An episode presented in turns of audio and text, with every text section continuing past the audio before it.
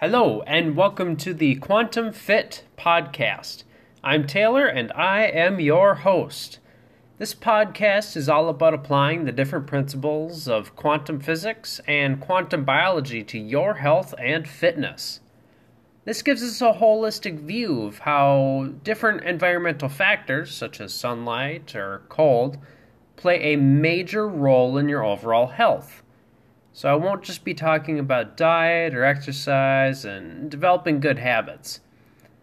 If you want to really make lasting changes in how you feel, think, and act, then I'd recommend you try to listen closely and have an open mind to what I have to say. Every day, I'll be hitting you with a quick 7 to 15 minute long podcast. I keep it short like this because it makes it both informative and to the point so that you don't feel quite so overwhelmed with information.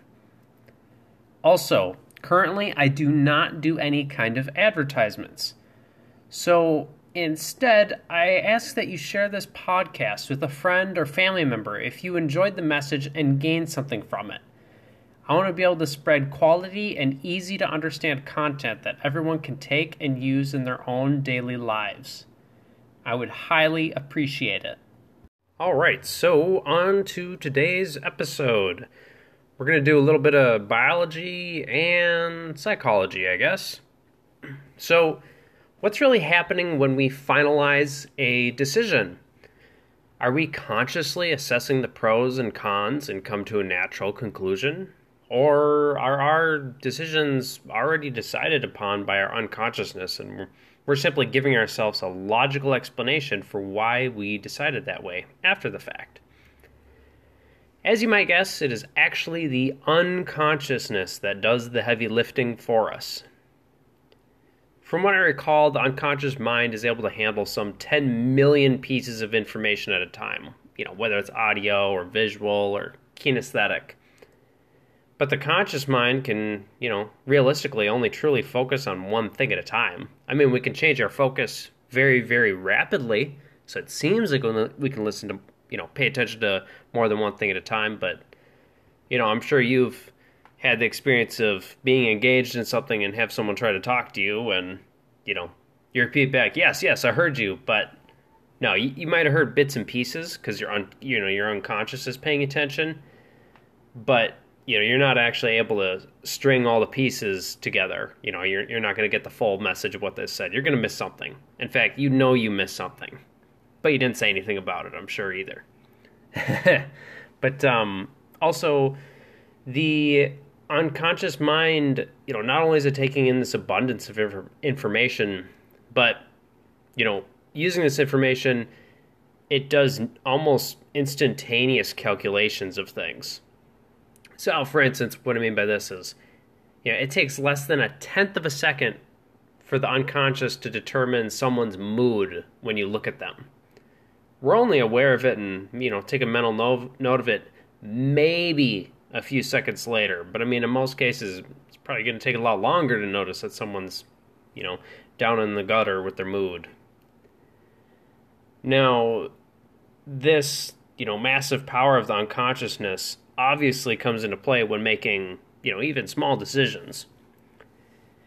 We typically are already, you know, set up to provide a, to provide a decision to whatever we encounter, like what food to order at a restaurant. You may look at everything on the menu and settle on an option. You feel satisfied for having selected it.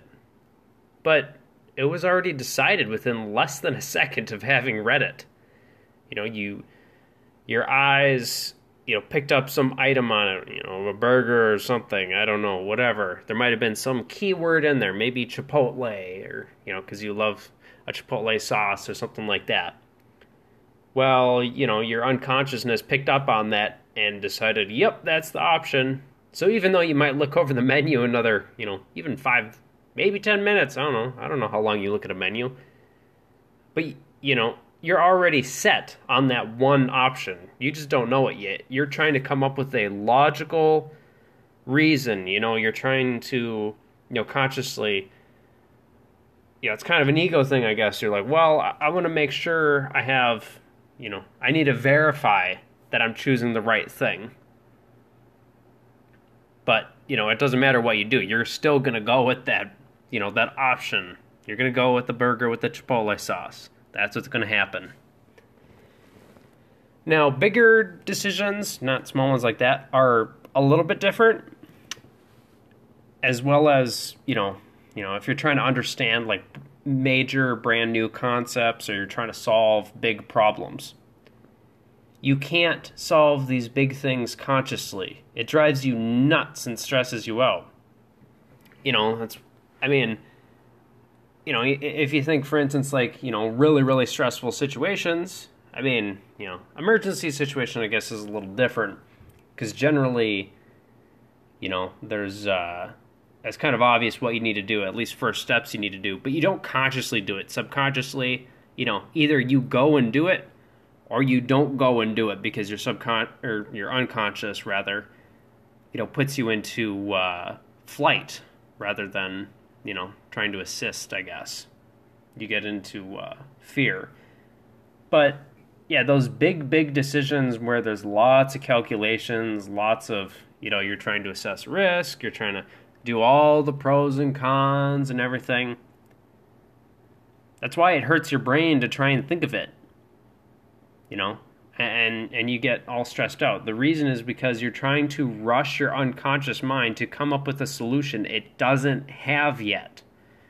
So there has to be some built-in feedback system to get you to try to stop thinking about it, stop worrying about that big decision and just wait for the idea to come to you later because that's what's going to happen. The unconscious is going to be, you know, hard at work. That's why people come up, you know, if you look at a, you know, if you look at like a problem or something and then just stop thinking about it, you're probably going to come up with a solution, you know, within a day or a couple days, maybe even, you know, that night.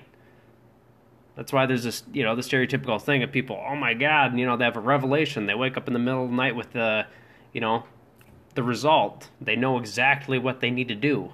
I mean, you know, it happens. That that's actually the way it happens.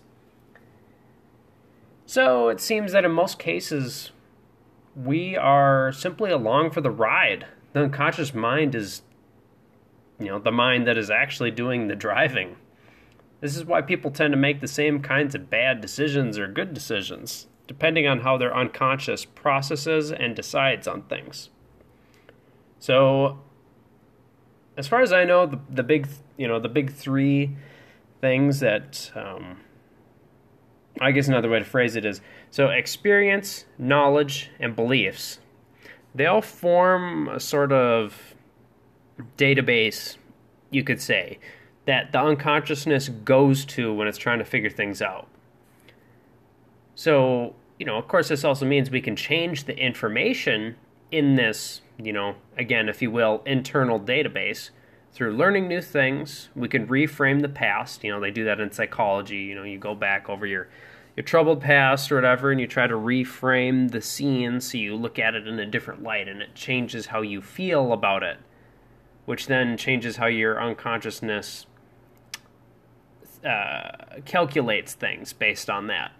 You know, so if you have a very fearful situation and you reframe it so you're no longer fearful of that situation, the idea is that now you will stop experiencing as fear as much fear when you come across situations like that one from the past. And then the other way is uh, reassessing beliefs. So let's keep going with some more practical knowledge, I guess. The main role most people say that the conscious mind has is the ability to say no to the unconsciousness. And I'll just call it willpower. Interestingly, there have actually been studies on this and have shown that yes, willpower is a real thing and we only have so much of it. This is part of the reason why routines are so damn powerful, by the way. It's because once you have good habits established, you get more of your willpower back because you don't have to expend any of it getting those things done. They're just automatic, they're built into your unconscious, they're built into your behavior. On the flip side, it's also why you should be getting stuff you don't like doing out of the way first. You know, first thing in the day if you can. It ensures you'll have enough willpower to tell your unconscious mind to shut up and get to work later on. The conscious mind's most powerful role, in my view, however, is being able to guide the unconsciousness and completely change its direction with vision, goals, and action plans. And by change direction, I'm saying, I guess, you know, that you can change. So if you have a specific vision in mind of how you want your life to be, and you keep focusing on it, you can actually change your unconsciousness to begin you can basically tell it and force it to start calculating how to get to that future. Because that, that's the only goal of the unconsciousness, you know. It deals with everything, calculates everything, takes in on all this information. So if you give it basically a command by thinking about how, you know, of things you want, it's forced. It has to work on it and think about it and process it and figure things out. Now, since there's a good amount I still want to talk about as it relates to like this specifically, I think I'll cut the podcast episode here. I don't want to, you know, make the episode too long because it'll probably take another eight, nine minutes to talk about it. I will get into directing your unconscious mind tomorrow. So, I hope you guys had a good time listening today. If you have any questions or comments, find me on Instagram at Real Quantum Fit my personal Facebook page, Taylor Kelson, or through a voice message on Anchor. Bye, guys.